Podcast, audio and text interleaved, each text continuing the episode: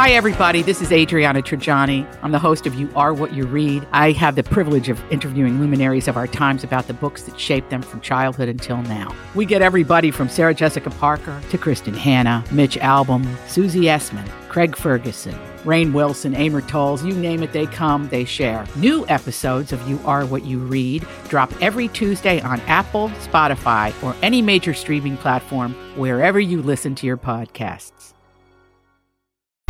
I need information. I needed five minutes ago.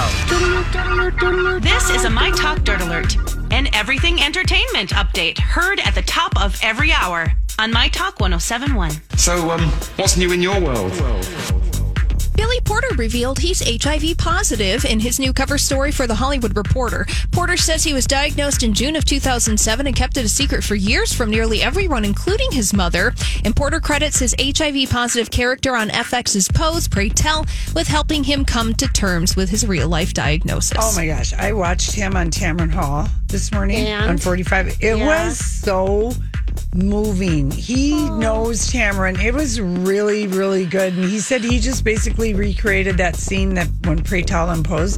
He said that was my exact reaction when I found out, you know, like whenever it was fourteen years ago. But uh, it was just a, a, a most, um, emotional, emotional and moving. It was really, really neat. Yeah. People, share, people don't share that. There's no, been a stigma don't. and people feel like right. they have to hide and be ashamed, and bless you, Billy Porter. Yes. And a notable obituary, actor and comedian Paul Mooney has died at the age of seventy-nine. Mooney was known for playing Sam Cooke in the movie The Buddy Holly Story. He was also in Spike Lee's Bamboozled. Oh. And Mooney got his start as a writer for Richard Pryor. He also wrote for In Living Cl- Color and appeared on Chappelle's Show. Mm-hmm. Oh. So you, he's one of those guys, you would know him yep, if I you saw him. Yes. Face. Yep. And finally, Michael Caine has revealed he's given up alcohol so he can have as much time with his three grandkids as he can.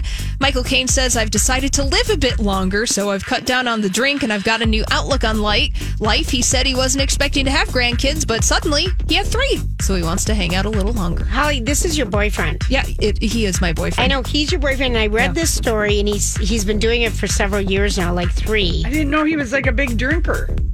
Well, I I think he's one of those people where the drink was always around. Okay, got yeah, it. Yeah, it was just kind of always there. So there you go, Michael Caine news. All right, that's all the dirt this hour. For more, check out my talk ten seventy-one dot com or download the MyTalk app.